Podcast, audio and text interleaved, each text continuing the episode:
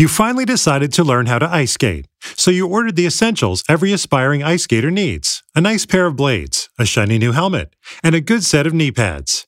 And you used your Bank of America Cash Rewards credit card, choosing to earn 3% cash back on online shopping, which you put those rewards towards an essential piece of post skating recovery a heating pad.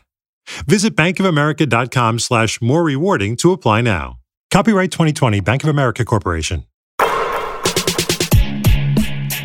What's up, Open Floor Globe? This is Ben Golliver with the Washington Post. I am joined on the other line by Rob Mahoney of Sports Illustrated. Now, Rob, we're going to dig in and make our predictions for all the major NBA awards, and we're also going to do some uh, contractual discussions because Bradley Beal got a new extension and Buddy Hield is out there uh, strongly advocating for his own financial interests uh, with the Sacramento Kings. But before we do all that, I need to get your take on the latest chapter of the China saga with the NBA. Of course, I'm referring to LeBron James's, uh, you know, big speech on Monday. Now, unfortunately, we taped just before uh, he did his pregame comments on Monday, where he pretty much lit the internet on fire by uh, going after Daryl Morey a little bit, accusing him of essentially, uh, you know, being uh, inconvenient with his tweets, uh, you know, for all the players who were over there in China on the the Lakers and the Nets uh, saying that Morey was not educated, misinformed. I mean, the list goes on and on and on. So, Rob, just big picture, what did you make of LeBron kind of, uh, you know, kicking the hornet's nest, if you will? It was pretty weird by LeBron standards, I think, just in terms of this is a guy who is who's so calculated. I think a player and a person who really understands the impact of his every word.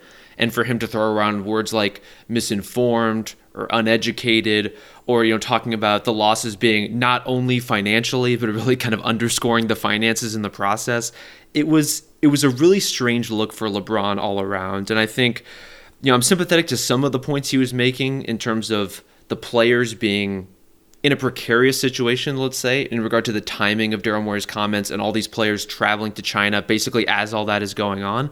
But more broadly, when you look at all of it, his full comments, his you know tweets later to clarify, because I guess he thought they needed clarification. It's just not something that we would come to expect from LeBron. I don't think. Oh, it's totally out of step. I mean, I think I said previously that this was the biggest mess the NBA had been in as a league since Donald Sterling uh, had to get kicked out for his racist comments, and I think this is the biggest mess that LeBron has been in uh, from a PR standpoint since he told all of his critics during the 2011 NBA Finals that they basically needed to kiss off and that uh, you know they needed to move on with their lives and you know they're they're living empty existences, just trying to tear him down constantly. Uh, I think it's been that long, almost a decade, since he's had such a tone deaf moment or an out of step with the general sentiment moment. Um, and it was stunning. I mean, being there on Monday, my jaw was on the floor. I couldn't believe everything that he was saying. Now, there were a few things that made total sense. Uh, you know, he came out right off the top and said he wasn't super educated himself on the issue. It wasn't something that he had been uh, paying attention to. That Hong Kong uh, dem- demonstrations and the relationship with China was just not on his radar. That didn't surprise me, and, and it made sense um, and helped explain maybe why he had been quiet up until that point. Uh, and then it also didn't surprise me that he backed Adam Silver. I mean, usually in times of crises, he's one of the loudest voices in support of the commissioner. I think clearly the players were frustrated in China as this thing was unfolding. They weren't sure if they were going to be able to play. All the uh, posters are getting ripped off the buildings. And so to hear LeBron express that support for Silver made sense too. Um, and frankly, I wasn't even that surprised that he was upset about the timing. I, I mentioned that on a podcast a week or so ago that the players were not going to be happy that uh, an executive, someone who's not nearly as high profile as they are, created a mess that could cost them money and could uh, really put them out uh, at a sensitive time. Uh, that they would want to, you know, find out is he going to be punished or how is this going to be handled or why do we have to deal with this as players? I mean, all that sentiment was already bubbling well before LeBron went public, and he just sort of confirmed, uh, you know, those kinds of things that I had been hearing. So even that part didn't surprise me. But for LeBron to kind of step out and you know, call Morey misinformed or, or not really understanding the situation multiple times, which he did. Uh, for him not to even mention the protesters or, or, show them no sympathy, to not really express much in the way of a defense of American ideals. I mean, he really, even at one point, said, Look, we have freedom of expression, but we don't hear that but very often when we're talking about freedom of expression here in America. So that was like nails on a chalkboard. And then for him to say, you know, you need to think through all your consequences. Uh, and then even with the follow up tweet saying, hey, this whole thing could have been done a week later. To me, I understood where the critics were coming from, Rob, because I think a lot of critics say, look, LeBron, if you're going to be leading on social justice issues, which you have for years, you've got to realize that political protest is not meant to be convenient, right? In fact, if we look back through the history of the civil rights movement, it's been its most successful when it's been inconvenient for power structures and political figures, or even countries that are pushing the lines when it comes to human rights violations. Like, that's kind of the point. You know, if you're going to take a stand, it's going to be inconvenient. And uh, for LeBron to kind of dismiss Morey on those terms, I thought his critics were making good faith arguments very well, and I think I thought they landed. What do you think? No, I think so, and that's where you know framing it as you know Daryl. The problem was the timing of Daryl Morey's tweet it really does smack of that kind of like not right now sensibility when it comes to protest or anything that is, you know, standing up for any cause. We've seen here in the United States, anytime there's a, a, social protest or a political protest of any kind, the problem is the forum in which those people are protesting. It's seen as too much this or too much that. It's you know portrayed as being violent even when it's not. You know, you shouldn't well, be. Well, on that point, like Rob, didn't Kaepernick go through that? Everybody nitpicked how he was going to react during the anthem. Can he stand up? Can he sit down? Who should he do it with? Should everyone else join him? I mean, he went through rounds and rounds of that, hearing from you know veterans uh, of forward wars and, and his fellow NFL players and everything else, right? Yeah, and that's even taking into account the fact that the idea, I believe, unless this has been contradicted since, came from a veteran. The idea of kneeling during the national anthem as a sign of protest, and at the same time as a sign of a certain kind of respect. And so, you're never going to please the people who have power or the people who have financial investment in preserving that power through whatever protest, whatever means you're choosing to employ. And so, the idea, I understand, if you're a player traveling to China China while all this is all this is going on, and you're subject to a really unpredictable and authoritarian regime there, and trying to grapple with, okay, is my personal safety at risk? Are we okay? Are these games still happening? And there's so many questions and not many people with answers. I understand why those players would feel vulnerable.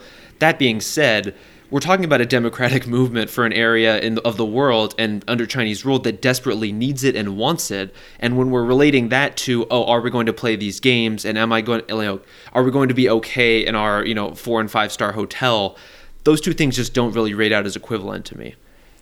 Yeah, and not only that, I mean, I think it was pretty clear his frustration. He said this, you know, pretty directly. Is like, look, they had you know business meetings set up during that trip. Like he was supposed to do some nike events. He was supposed to do other sponsorship events and i'm sure there was a lot of money personally at stake there. And then there's also this idea that you know space jam 2 is coming out next summer and you know china can control which movies get into theaters in that country and that's a lot of money uh, at stake if you know Space Jam 2 isn't able to uh, to you know be shown there because of you know fallout from this incident that you know LeBron uh, is one of the power figures in this dynamic, right? Like he's not just uh, you know a random NBA player kind of being held hostage by the fallout of you know Daryl Morey's controversial tweet.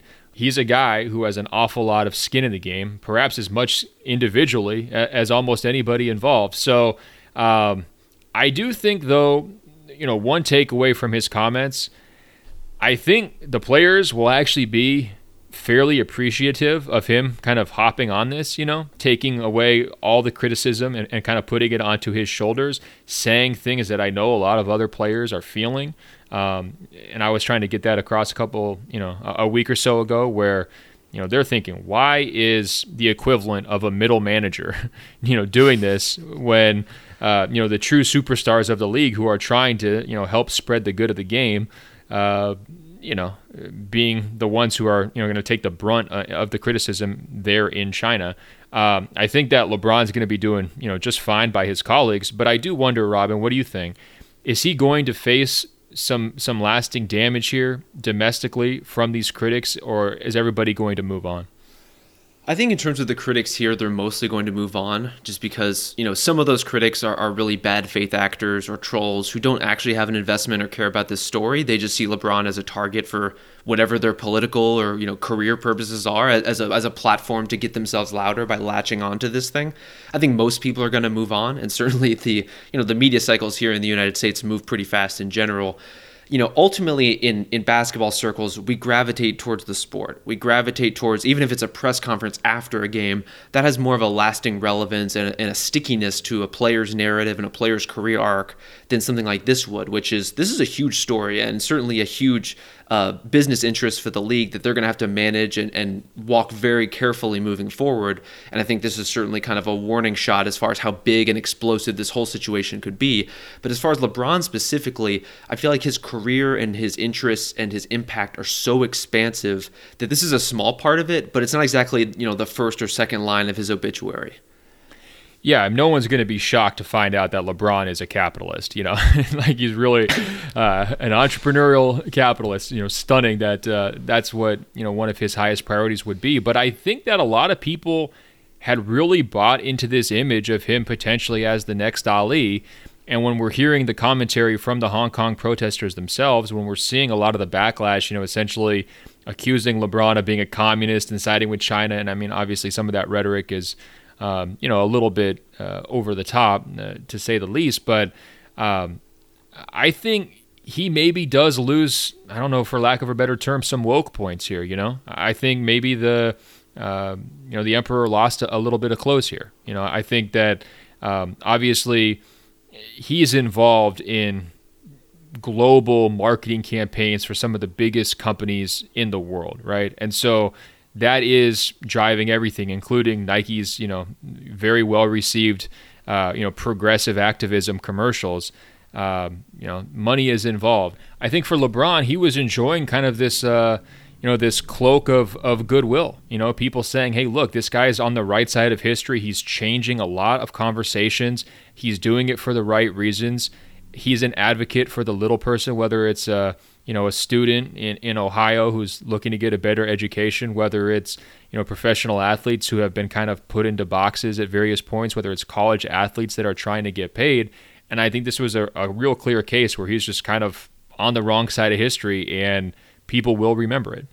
Well, and, and what a weird asterisk this is for a year and certainly a summer of player empowerment, of the idea that these superstars have so much power in the league, and yet the superstar who has the most power, this, you know, really a power broker, as you put it, in LeBron, he's still a guy who's effectively being muzzled by his interests and his financial concerns and have you know having Nike in one ear whispering and the NBA in the other ear whispering and trying to manage this whole situation it really does kind of put everything into stark relief in terms of these guys are powerful in the NBA and certainly powerful on a world stage as celebrities but they're still subject to these huge glowering financial interests that are all around them did this saga teach you anything new about LeBron? Uh, I know you mentioned that you don't think it's going to be maybe the lead of his obituary. And I mean, let's be honest, this guy drives news cycles every single day. And his initial response to this whole controversy on Monday was to come out and just play an incredible game on Wednesday.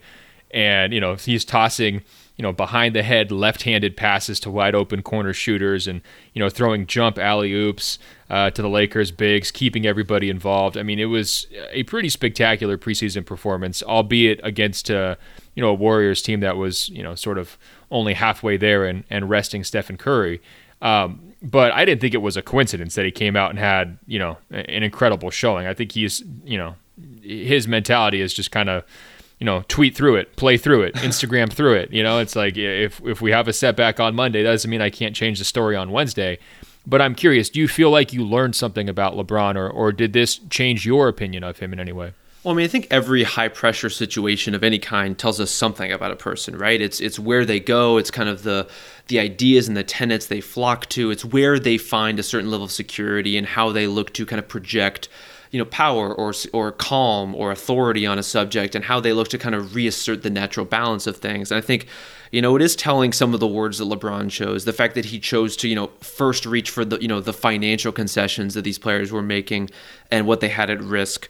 Um, it's one of those things where you you know LeBron doesn't have to go out on a limb and speak to the substance of what the people in Hong Kong are protesting for, or you know the intricacies of Chinese politics with Hong Kong or Taiwan or anywhere else. That, that's not something he has to do. But I did think that he might. I thought it was at least on the table. It was possible that once he got back stateside, that he might, you know, stand up for that cause in a different kind of way. And maybe maybe that says more about me than it does him. Maybe I should have known better. Yeah, I mean, it, we're not asking for a ton here. You know, stand up for American values. Like when you're saying uh, you believe in the freedom of expression, don't say "but" it was inconvenient and poorly timed after the fact, or "but" you need to consider the repercussions of what you're saying. Um, you know, that just comes off really, really wrong. And, and, same thing with the Hong Kong protesters. Like you're saying, he doesn't have to come out and you know say uh, fight for freedom, but he can say, look, like I empathize with people who are engaged in a political struggle, and you know it's a complicated situation, but you know certainly. Uh, you know, my heart goes out to anyone who's a, a victim of violence. And there was just none of that from LeBron, right? I mean, at all. No references uh, to them. You know, really a dismissive tone uh, towards the entire issue. And of course, no activist needs to be, uh, you know, up to date on every single issue. You know, he shouldn't be forced to, you know, uh, comment on uh, you know, the, the relative morality of the protesters, just like Steve Kerr and Gregg Popovich, who we defended last week, shouldn't be forced to comment on it.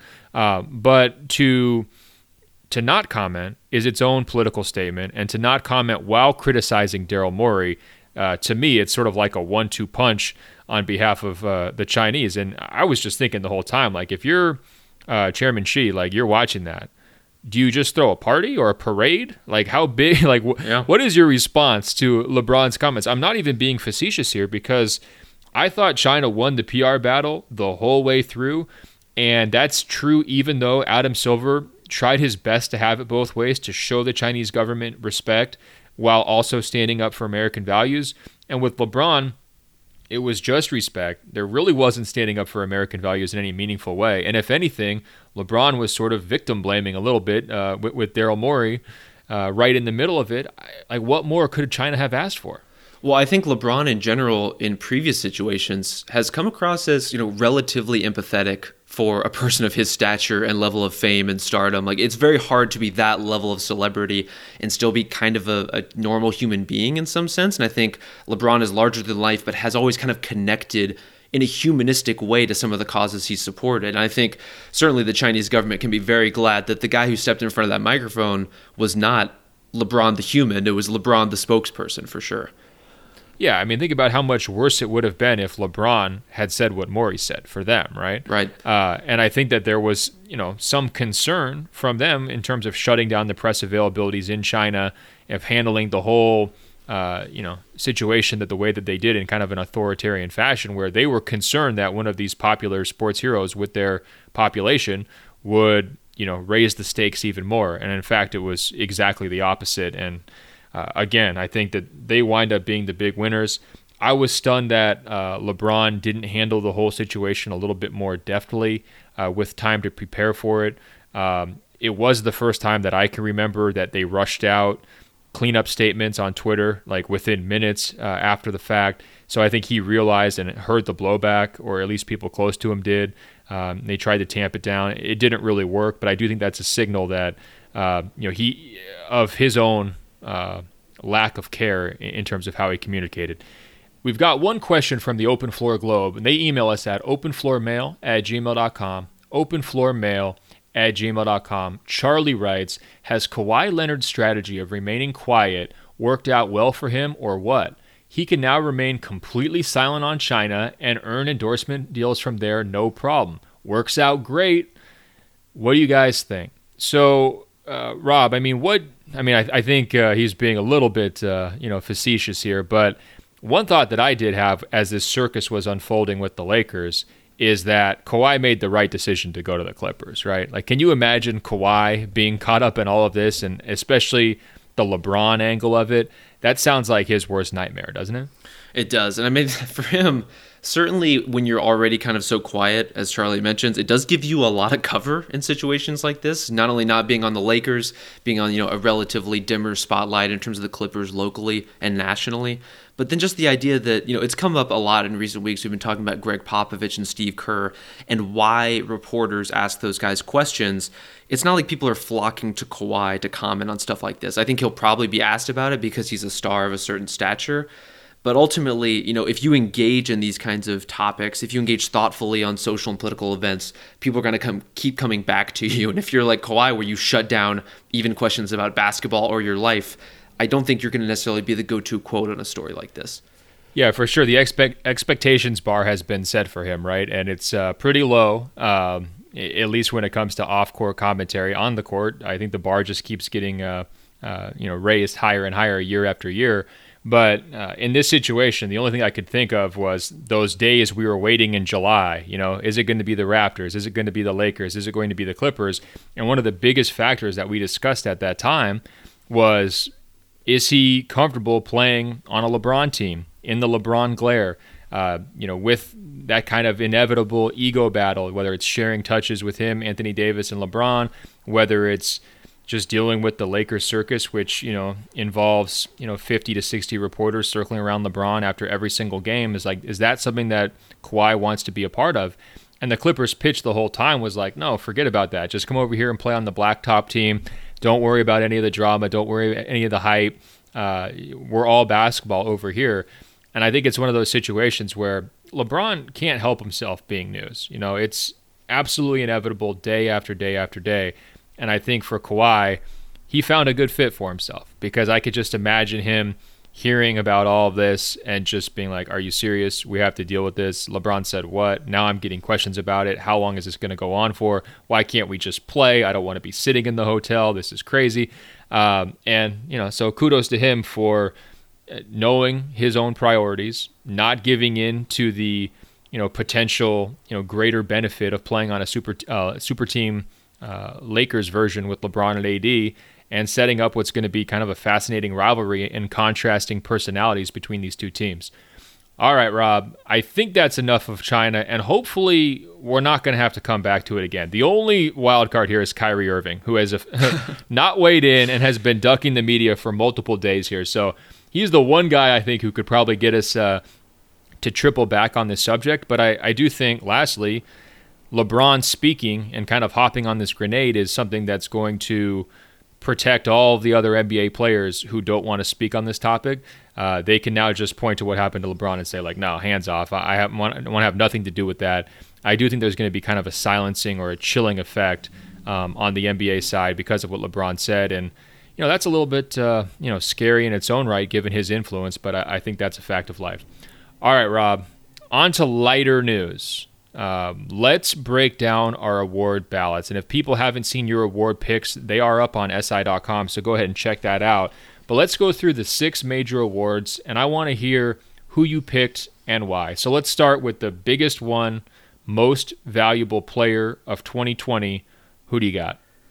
I think it's still Giannis again, and it starts from a position of really what has changed because everything that made Giannis a great candidate last year still holds. Only now he's getting deeper into his prime. Maybe he's flushing out his shooting a little bit.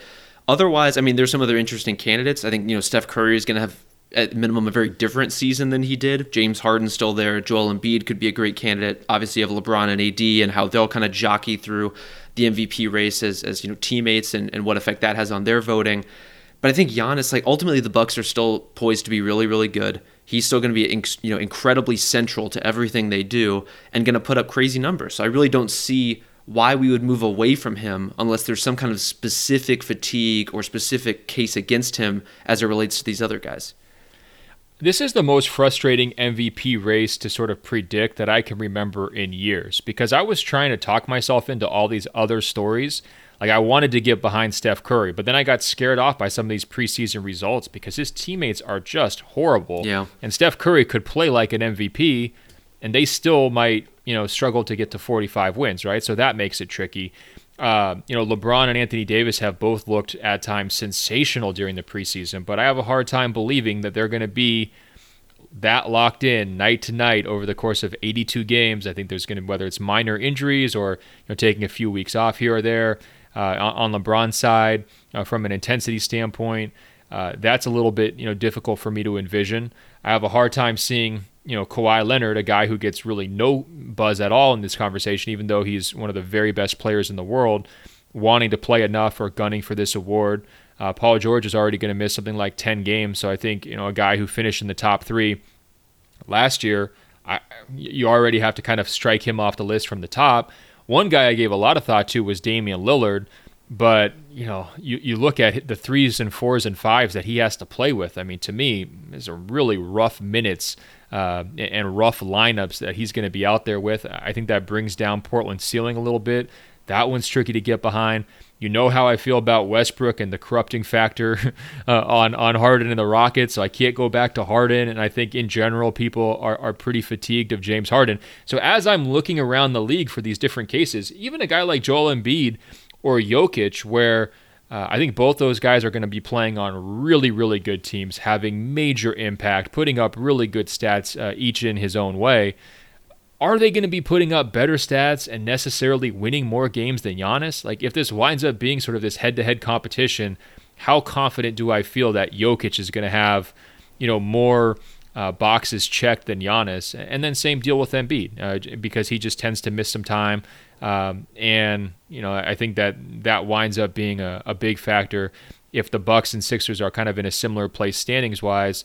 Uh, Giannis is playing more minutes and more games. Eh, that's probably going to be a lot of people's tiebreaker. So all of that was a really long windup to say that I agree with you on Giannis. And even though everyone's going to make fun of us, you know, Giannis Inc. and all this, uh, I don't know what the other argument is. So I'm curious. If emailers out there, you know, let us know. Openfloormail at gmail.com. Openfloormail at gmail.com. Who is your most convincing candidate to win MVP besides the favorite? And um, well, you know, I, I do think st- Ben, if I can cut in for a sec, I do think that Jokic is a great choice there because if any of these teams, if we're looking at kind of team success and individual production and total impact, the Nuggets are a team with you know so many of these groups in the West have a lot of you know whether it's volatility or injury concerns or chemistry you know chemistry issues in terms of new players coming together and not having a lot of continuity yet the Nuggets have the continuity. They have a one clear superstar who's not going to have to split the vote with anybody, and I think they could easily end up getting the number one seed in the West. And so if they end up with a Milwaukee-like win total, then I think Jokic is pretty deep into this conversation too. Yeah, for sure. And like his advanced stats are going to be incredible. I mean, they were last year. His per game stats will be awesome. The winning potential is definitely there. Um, you know, he doesn't have to worry about. It's not like Giannis is in this big market advantage, right? So it's like Denver versus uh, Milwaukee. There's kind of similar challenges there. So you know, from a voter's perspective, he's going to be in the mix. Um, I guess I just wonder, will the voters rally around this idea of Jokic as a guy who just plays a game a different way? It's not about his own scoring; it's about his incredible passing numbers. Will they rally around this idea that his offensive impact is so major that it makes up or compensates for the fact that he is not an elite defensive player because that's the other tricky part about Giannis. I mean, this guy's a defensive player of the year candidate, all defensive type guy year after year. And so I think a lot of voters are going to say, yes, they both have awesome numbers. They're both great on offense. They're both playing for winning teams. But one of them's an elite defender and the other one's, uh, you know, looks like he's 40 pounds overweight. And that might be unfair and, uh, you know, too uh, you know superficial on those voters' behalf, but I do think people think that way. Well, I think you know the question of who could win MVP is pretty broad this year, and Jokic is certainly in that group. A lot of other guys we've already talked about, from you know from LeBron to Lillard to AD, etc. But the question of who will win, I just again, as for all these points we've covered, I don't see a reason why you would stray away from Giannis after the year he just had. After the trip, I drove my van back with all my equipment. I could hear a little bit of whimpering and crying. When Eldon Kidd, a father of five running rafting tours through Mexico, found two Guatemalan girls stowed away in the back of his tour van one night, it changed his life forever. They pleaded with me, Can you bring us to the border? I agreed. And I thought, Can I do this again somehow? From the team behind American Skyjacker, comes an epic new crime series American Coyote. Being a coyote is a dangerous and illegal business. You have to be prepared for the worst. The unbelievable tale of a legendary coyote named Eldon Kidd. American Coyote. Listen on Apple Podcasts or wherever you get your shows. You decided it was time to upgrade your outdoor deck, so you got all the essentials to do it. You ordered a power washer, a set of patio chairs, and a shiny new grill. And you used your Bank of America Cash Rewards credit card, choosing to earn 3% cash back on online shopping and up to 5.25% as a preferred rewards member, which you put towards your most essential deck addition, a bird feeder. Apply for yours at bankofamerica.com slash more rewarding. Copyright 2020 Bank of America Corporation. All right. After that boring discussion of our favorite player, what about defensive player of the year? Where are you at on that? I'm thinking Joel Embiid, and you know it's it's kind of a, a, a combined case of you know an elite interior defender who historically that's the kind of player who wins defensive player of the year, and then you also have a guy who could just be the best defensive player on the best defensive team because the Sixers are so stacked on that end with so many smart, long, versatile defenders that they could get kind of a team recognition by giving that thing to Embiid. I like that one. I'm going to go a slightly different direction. I'm this one I'm picking with my heart rather than my head. This is what I want to see happen. I want Anthony Davis to win Defensive Player of the Year. I, I think that's the best possible narrative that we can get from these Lakers. Um, I think he's been a legit candidate multiple times during his career. Uh, he's an uh, incredible highlight defender for sure. I mean, some of the block shots that he gets, the ground that he covers, athletic plays that he makes. Um, but I think it's really about discipline, you know, team context, covering up for some weak, uh, you know, points in their rotation of guys who aren't necessarily elite level defensive guys, and then also just changing a culture. I mean, ultimately, that's what I want to see from Anthony Davis. I want to see a renewed commitment to winning, uh, you know, a renewed willingness to do all of the little things now that he's on this uh, big stage. And I think the hype factor for him can definitely help. I mean, I can already feel it around these Lakers games. People getting really, really excited about the results on the court and and rediscovering what an incredible player that he is. Um, just you know, because he's on a much bigger platform. So to me, it's the story I want to see, and I wouldn't be surprised at all if you know the LA hype machine is able to kind of like push him in some of these categories. And there's also the factor that you know LA was just average defensively last year, right? So if they're able to somehow move into the top ten or even the top eight, it will be easy to sort of give him the credit for that. Um, whereas you know some of these other teams, you know maybe the, like especially like the Jazz, right? Like Rudy Gobert can turn in another incredible defensive player of the year worthy season, but it doesn't have that easy narrative, the, the turnaround or the big boost narrative that you know somebody like Anthony Davis would be able to benefit from. Well, you mentioned earlier that you know when you have LeBron as a teammate, everything he says becomes a story, and it's kind of irksome in its own way. But the flip side of that is if LeBron tells people that you're a Defensive Player of the Year candidate, which he kind of already has alluded to, and I'm certainly, I'm, you know, I'm sh- certain he'll be kind of parroting that throughout the rest of the season if there's any truth to it, you kind of become one by default. And I think, you know, Davis has played on some uneven defensive teams, but one of the consistent themes is when he's on the court, those teams have been quite good defensively. It's just a matter of who's on the court with him and can he sufficiently lift up all those other players. But there's there's really no question that individually he's a really spectacular defender. What about most improved player? I like my answer for this one. I think it might excite you, but who you got? Ooh, uh, I almost want to go to yours first, but I, have got Jonathan Isaac for mine. I feel like he's one of these guys who, you know, you look around the league and he, he just feels like he's on the cusp of something, and I don't quite know what that something right, is all right, yet. All right, are you falling into Pascal Siakam Jr. territory here, though? I'm not. I mean, is I'm it a little bit? Deep a little bit too obvious. I mean, come on. You see Pascal win it and you want to just like replicate the same model. Is that what's happening? God, I mean, Jonathan Isaac wishes he could replicate that model, but it's it's so tough with these guys who don't control the ball a lot to kind of come along in their first few seasons. I think there's just a, a longer period to kind of figure out if you're not a guy who can just kind of park on the perimeter and shoot and you're in an offense that isn't necessarily amenable to just like constant movement or cutting or dribble handoffs and stuff like that. There's there's a really fine line to walk for guys like Isaac. And I think he's starting to figure it out. He's also working from a really reasonable place where he improved a little bit last season, but it's not like he blew up so much that now winning most improved would require him to be like a 20 point scorer or something like that.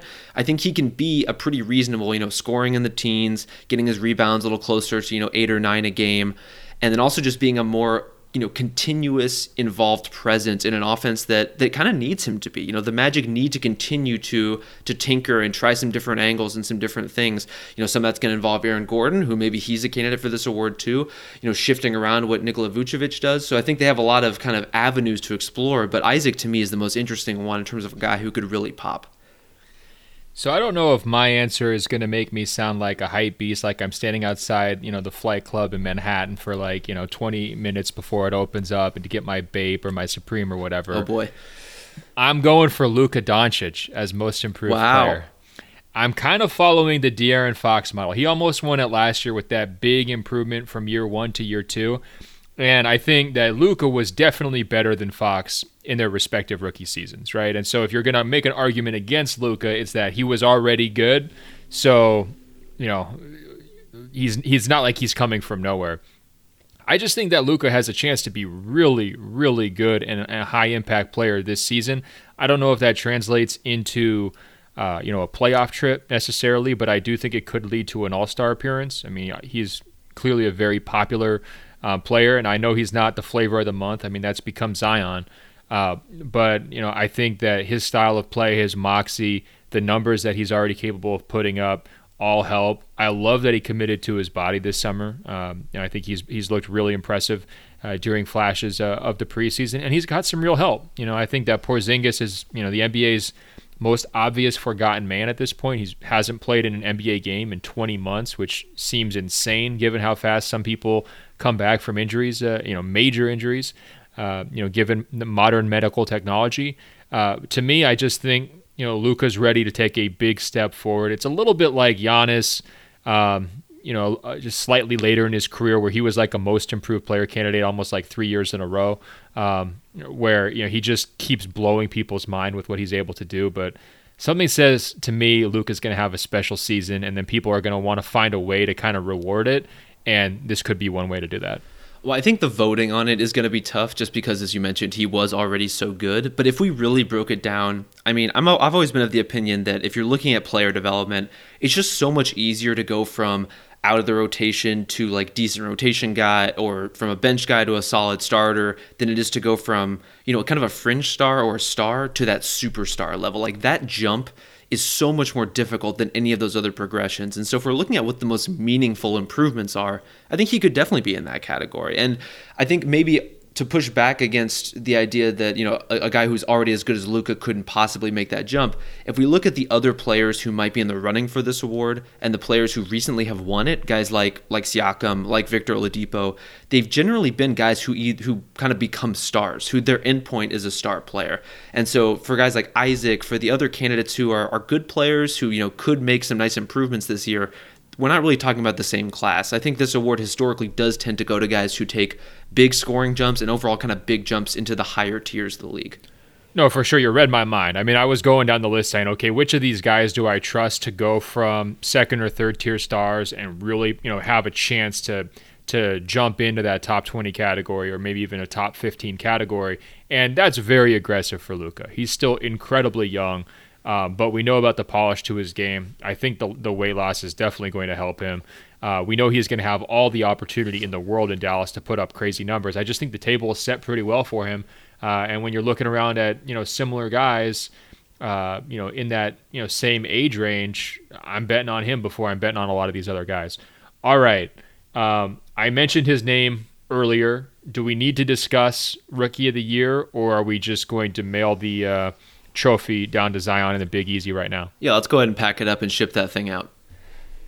Is that uh, overreaction to the preseason, Rob? Because I'll tell you what, I've been watching these Pelicans preseason games like their appointment television. as soon as I see the Zion tweets come across Twitter, I'm in every single time. They do not disappoint. They've been super fun to watch. He's been um, way better than I expected out of the gate. I thought there was going to be some stumbles, some adjustments. I thought he was going to be good, but he's been certainly a lot better than good. Now, I heard uh, the guys formerly known as the starters, now they're called No Dunks Inc., they're already starting, Rob, Zion for All Star campaign as a rookie. Are you ready to go that far? Well, I think Skeets even, you know, floated the idea of Zion for MVP as one of the rare rookies who could kind of get into that conversation. And I mean, that would require the Pelicans to be pretty damn good, but it's crazy that it's not completely outside the realm of possibility. I think All Stars, I think that's in the running. I think we're going to be talking about him potentially, you know, yeah. as one of the. All right, let, us pump the brakes here. Skeets, you're a little too drunk on maple syrup up there in Toronto. Okay, we're not going to put Zion into the MVP conversation quite yet. But I think All Stars starter, if you have the fan vote and a really impressive, you know, start to the season from the Pelicans, it's not out of the question. And All Star, even in the loaded Western Conference where those spots are pretty tricky to get, I mean, like gun to your head, would you say he, he could be an all star this year or not yet? I think I think he will, and I think the starter is Whoa. kind of the avenue to get there. Uh, but you know, with the fan appeal, because if anything, I think you know maybe this is a little bit of nostalgia talking for me, but like one of the things the NBA hasn't had recently is that that Blake Griffin like effect when he was a rookie, which as you mentioned, the idea that the Pelicans are kind of appointment viewing now that all of a sudden everyone is going to be watching Zion all the time. And like the combination of the interest he draws, the fact that people are going to be tuning into those games and want and like it's going to be such an event. I think there's going to be a lot of justification, fair or not, for the idea that he is this great transcendent talent already. Um, and we'll see how much that lines up with the reality. But I think the interest is certainly there to kind of get him into that game. What is the largest vehicle that Zion could jump over during a dunk contest? I mean, do you think he could clear a Hummer? Or he doesn't even necessarily have to clear it because he could probably just go through a Hummer if he needed to. Like, push came to shove. If those two things hit head on, I'm more worried about the Hummer than I am about Zion. Um, no, I love the Blake Griffin comparison. I think from a numbers standpoint, everything that Blake did as a rookie is on the table for Zion, even though he's younger, because uh, Blake spent a little bit more time uh, in college and also had uh, the knee injury right out of the gate. Um, so I think that's a, a great comp from the the buzz factor. I mean, people forget about young Blake. I mean, first of all, they like to nitpick that dunk contest. That dunk contest from Blake was unreal. Being in the building for it, one of the best. I mean, until Aaron Gordon and Zach LaVine came along, that was the best dunk contest I had had. It was a little bit hokey, I will grant you that, but it was uh, you know quite the show. And that's why I'm hoping Zion goes to Chicago. I think he might sneak on as a reserve. I wouldn't necessarily bet on it. I will say this if I was Adam Silver and there was an injury replacement, I don't care what Zion's numbers are. I'm picking Zion no matter what. It's almost like when David Stern just put Jeremy Lin in the rookie sophomore game just unilaterally, uh, you know, that one year. But with all that being said, it's definitely his rookie of the year award to lose. We can agree. Totally. Okay, we both picked him. Another boring answer.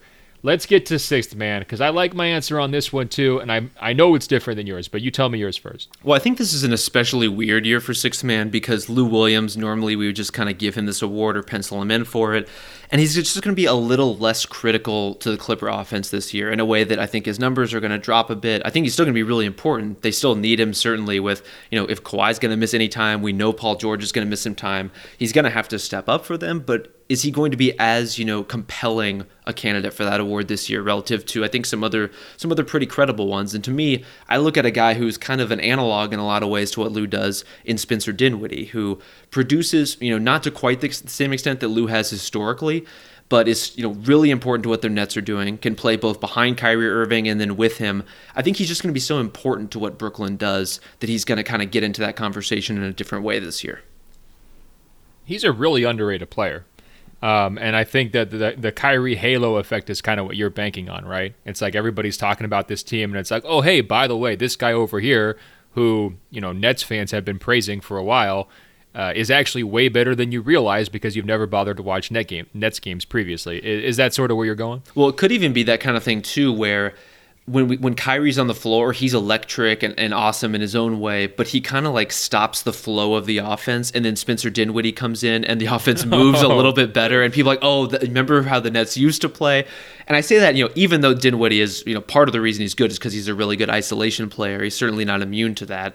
Uh, but I do think there could be a little bit of that factor in terms of what people don't like about Kyrie. They're going to see when Dinwiddie's on the floor running the show for kind of the way the Nets used to play. I wish I knew about more about currency so I could compare uh, Kyrie to like the struggling pound, and you know Dinwiddie is like the raging Bitcoin. Uh, but uh, alas, that's definitely out of my depths. But that's that's fascinating. I had not considered that angle.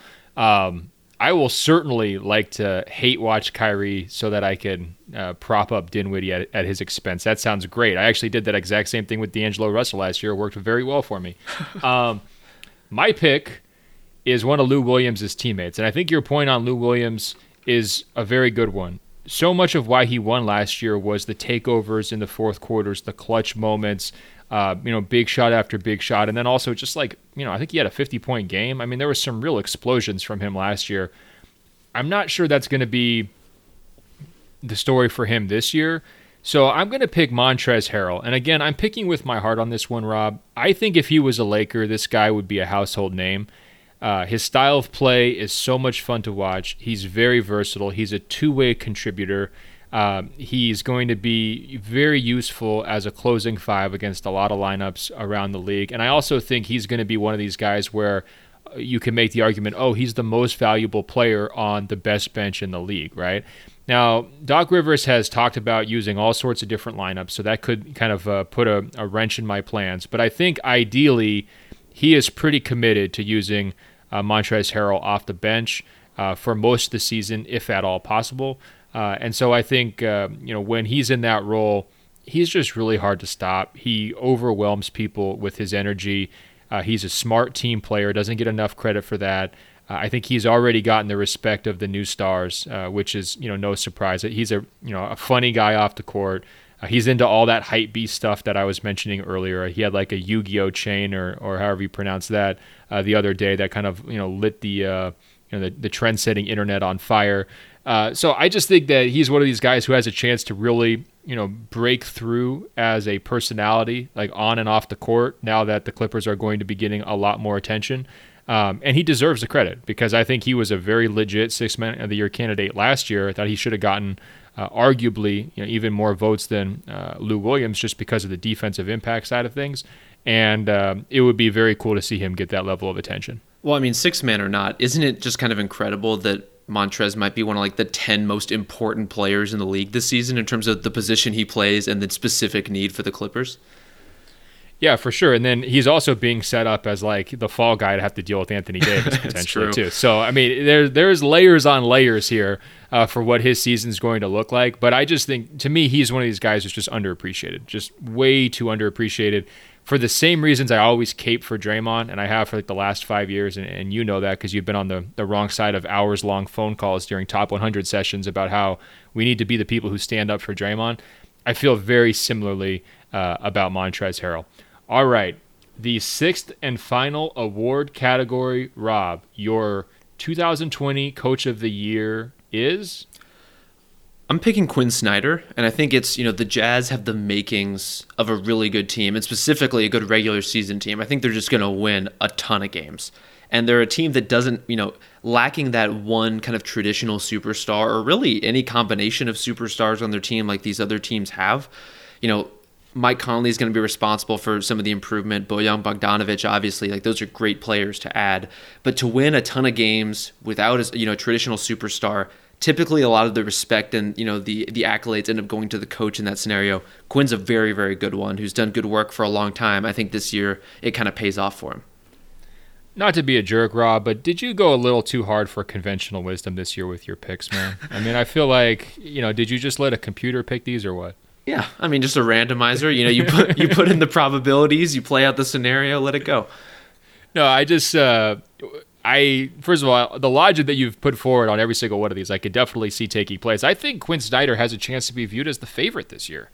Um, when you're looking at what he's gotten out of very good teams in the past, this is best roster he's ever had, right?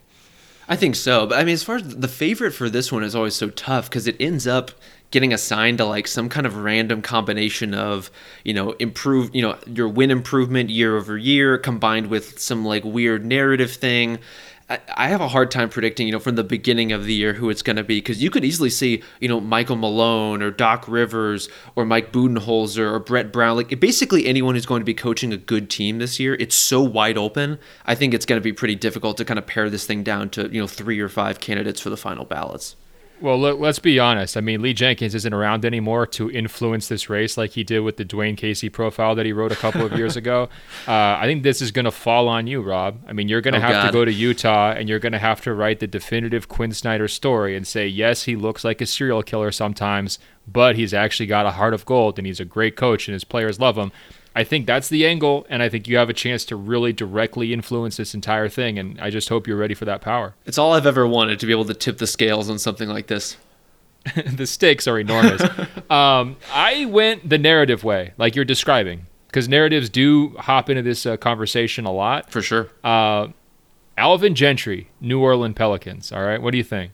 I like it. I like the case.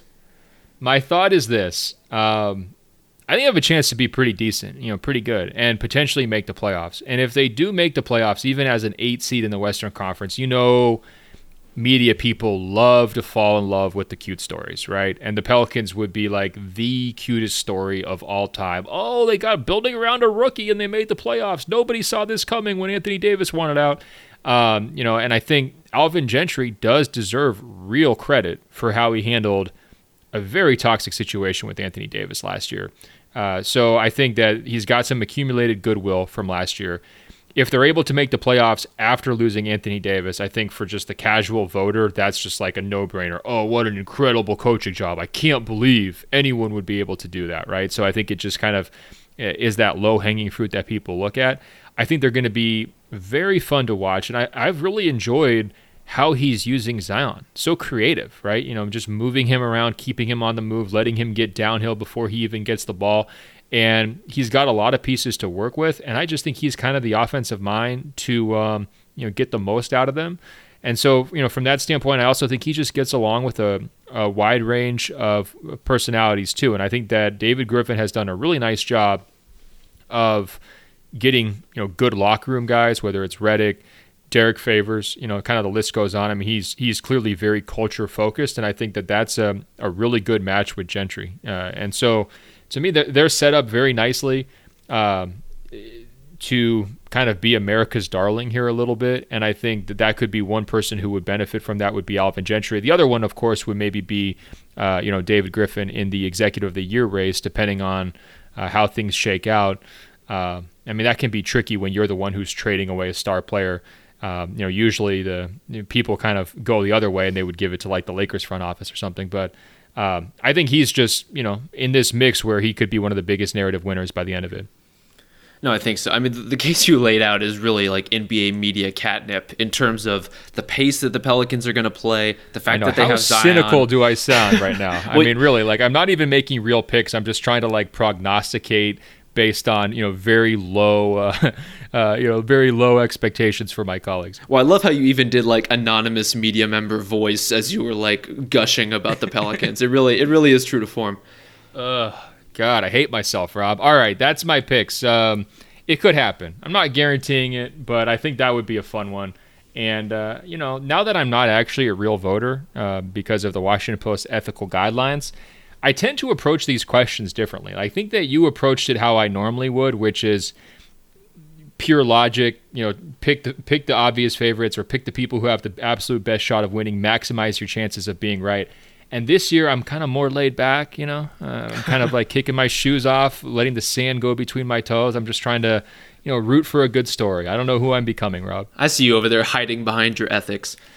It's terrible. Um, okay, let's close this up with uh, quick conversations here. We got another question at uh, openfloormail at gmail.com.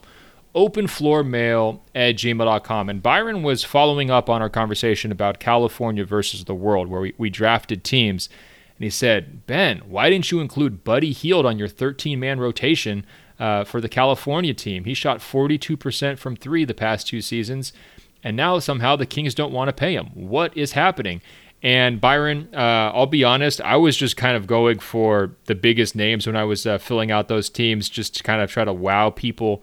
Uh, you know, I wasn't totally going for fit there, other than throwing Looney on uh, just for matchup purposes. You know, gun to my head, do I want Buddy Hield or a guy like D'Angelo Russell? You're probably right. Uh, you're pro- I would probably prefer uh, Buddy Hield, but you also look at um, you know the California team. I mean, how much wing talent do they already have? Is Buddy really going to be sneaking onto the court when you're dealing with the likes of, you know, LeBron and Kawhi? I mean, it's not exactly a, a position of need here, although, of course, you can never get too many shooters. Um, Rob, Buddy Hield wants $110 million, and the Kings want to give him $90 million over four years. What do you make of this? If you were Buddy Hield's agent, would you be pushing this as hard as they are in the media, saying, look, if you don't pay up, we're going to try to go somewhere else? I mean, I'd push it however you can because I mean, the reality is that Buddy is going to get paid. The 2020, you know, the free agent class he's walking into is just not good enough to like sufficiently satisfy the market and so someone is going to pay him it's just a matter of you know can the kings uh, which i think it's understandable in their situation why they want to kind of pare this number down can they get to a more reasonable number than what someone's going to offer him in restricted free agency? Because Buddy is really good. And when you look out there, if we're assuming, you know, Anthony Davis is likely to stay with the Lakers, you know, the Raptors are probably going to bring Siakam back. Kyle Lowry already extended his deal. Caris LeVert already got his deal. So unless you're like really into the idea of like Gordon Hayward or Goran Dragic or somebody like that, you know, this this really does look to be in terms of a free agent class, it looks to leave a lot of teams really wanting. And I could see somebody throwing a lot of money at Buddy, and so I think he's he's coming at it from a pretty reasonable place, saying, "Look, this is the number I want. I'm already really good. Maybe it's not in the Kings' best interest to ultimately give it to him, but you kind of are the contract you can get. And so, is he a max player? I mean, yeah, if he can get that offer from somebody. Yeah, I mean, I guess, you know, in a vacuum, is he a max player to me? The answer is no. Okay, I'm not the world's biggest Buddy Hield fan. I know he's made a lot of progress uh, these last couple of years. The three point shooting is outrageous, like Byron mentioned. I mean, it's really, really good. I think the only player in the NBA who shot a better percentage on threes and shot more and made more threes per game than Buddy Hield last year was Steph Curry, right? So he's in absolutely elite company there. Um, the defensive stuff, I don't think it's ever getting solved. Uh, you know, this whole age question, you know, now he's like 26 uh, and, you know, he's coming on his fourth year of a rookie contract. To me, he is basically who he is. You know, I don't see a lot of other major upside there. Usually in that second contract, a lot of what you're paying for is untapped potential. And I think just because of Buddy's, you know, strange age situation, um, where if people don't know this, you know, he, he basically lied about how old he was, uh, you know, coming into the NBA, and they had to kind of correct it after the fact. Um, you know, that that part of it scares me a little bit because I don't think the player we saw last year is worth 110 over four. Now, you're right to bring in the context of the actual market, right? Because not only is there a team out there who just doesn't have a shooter who would be willing to pay that, and we saw this happen a few years ago with a guy like Allen Crabbe, where uh, I think he's a, a less established player than Buddy Hield by far, and yet he was able to cash out a major contract in restricted free agency uh, just because that's such a glaring need for a lot of teams. Uh, you also have just Sacramento's own history, right? And and Buddy was alluding to this, but he's like in his post game press conference the other night, he says, "When's the last time they got a good free agent?" And there was just crickets because you know they never get good free agents. And it was funny to me because they had just signed a bunch of free agents this summer. So he's just like shots fired at Cory of, Joseph, I guess. Right, and Trevor Ariza and all these other guys were looking around like, "What do you mean they've never signed a good free agent?"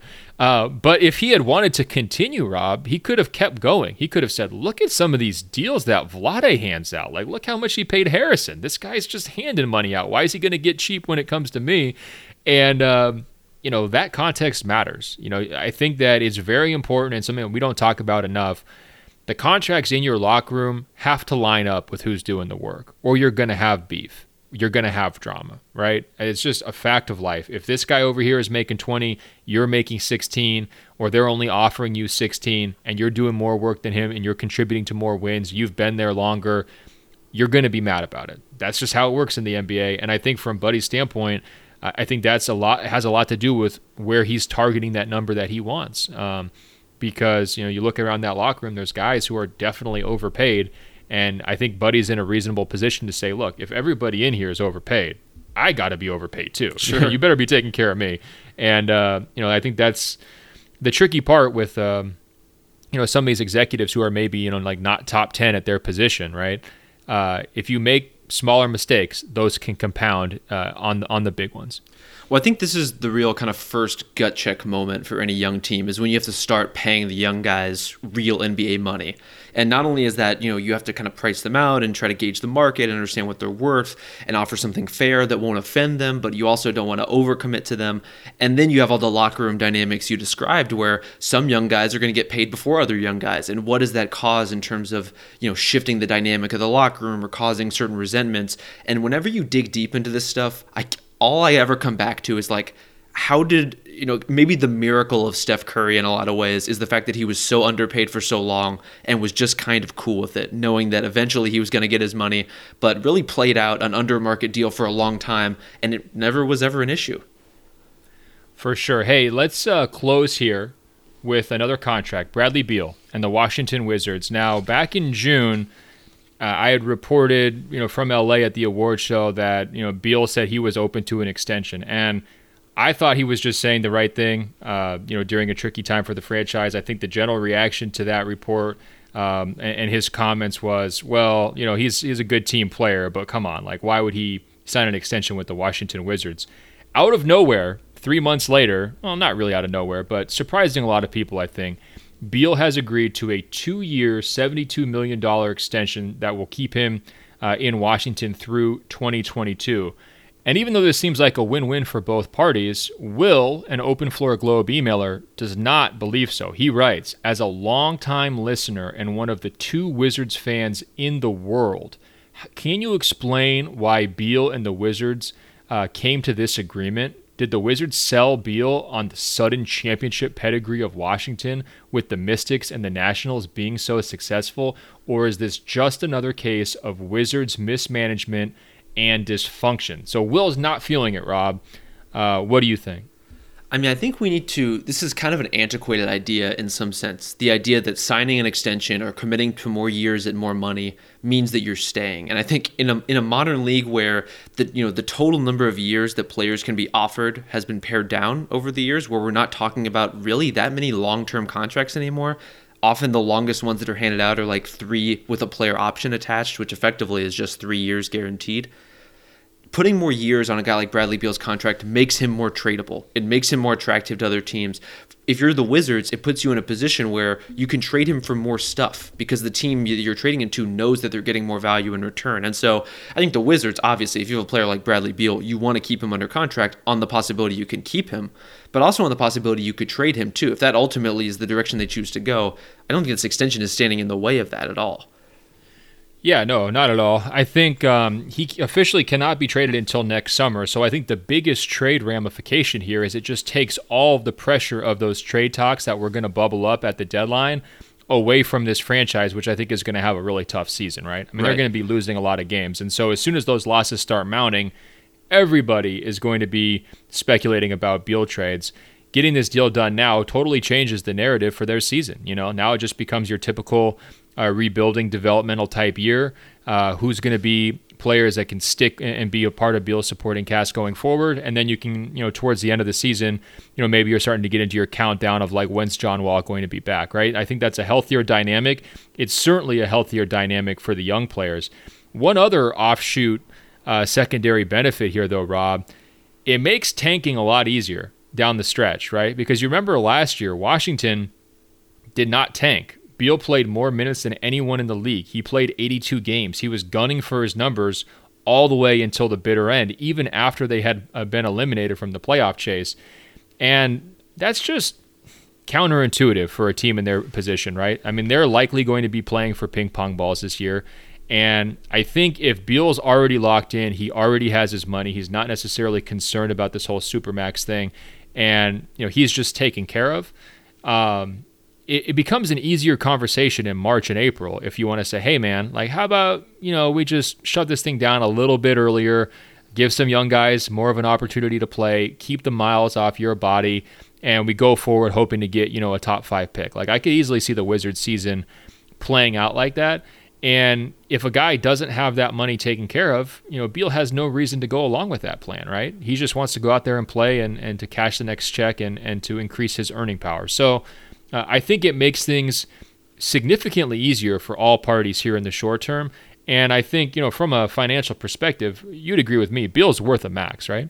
Yeah, I think, and especially for a team in the Wizards position, if you're looking to get kind of your first star in the door or retain your first star, throw money at that dude. He's a really good player. So, Will, uh, our conclusion is you're nuts. Uh, I understand that you've been, uh, you know, bombarded with decades worth of bad news for the Wizards. And if something does happen to Beal injury wise, and, and he had some issues early in his career, um, and of course, you know, Wall has been dealing with all sorts of issues here recently. That's going to be a painful blow to have those gigantic numbers on your your, your cap. Uh, but you know, you, you, have to take some risks here if, if you're Washington, and I think the life uh, experience going forward of knowing you've got Beal to sort of build your next era around rather than wondering if he's going to, you know, start eyeing greener, greener pastures or force his way out or go try to join a super team um, or, or, whatever else. It's it's worth it. You know, well, this is a small price to pay. It's a bit tragic that Wizards fans are so shell shocked that the idea of extending Bradley Beal makes them scared. Like that's the state we've, you know, that's what we ultimately come to here. Yeah, well, look, I mean, if if you go bankrupt like four times in your life, you know, going to the ATM again, you know, pulling, pulling some money out, you don't want to do that. You'd rather not if you don't have to. I get it. I think in this case, uh, Will, it's going to work out okay for you and your franchise. Um, you know, that being said, I think the team's going to be terrible and they should shut down Beal as soon as possible. That's that's that's how I'm going to keep it real for you to to end this podcast, Will. Um, so you know, we're not just giving you generic praise here. All right, Rob. Uh, thanks again for stepping up as co-host. I really appreciate everything you brought to the table today. Great awards picks. Emailers, reach Rob and I, openfloormail at gmail.com, openfloormail at gmail.com. And also check us out on Apple Podcasts by searching for Open Floor. That's two words. When you find our page, scroll down. There's a section that says rate and review tap five stars. It's just that easy to help us spread the word. I'm also on Instagram at Ben.Golliver. Rob's on Instagram, but he refuses to promote it. Rob, until next week, I will talk to you. Take care, Ben.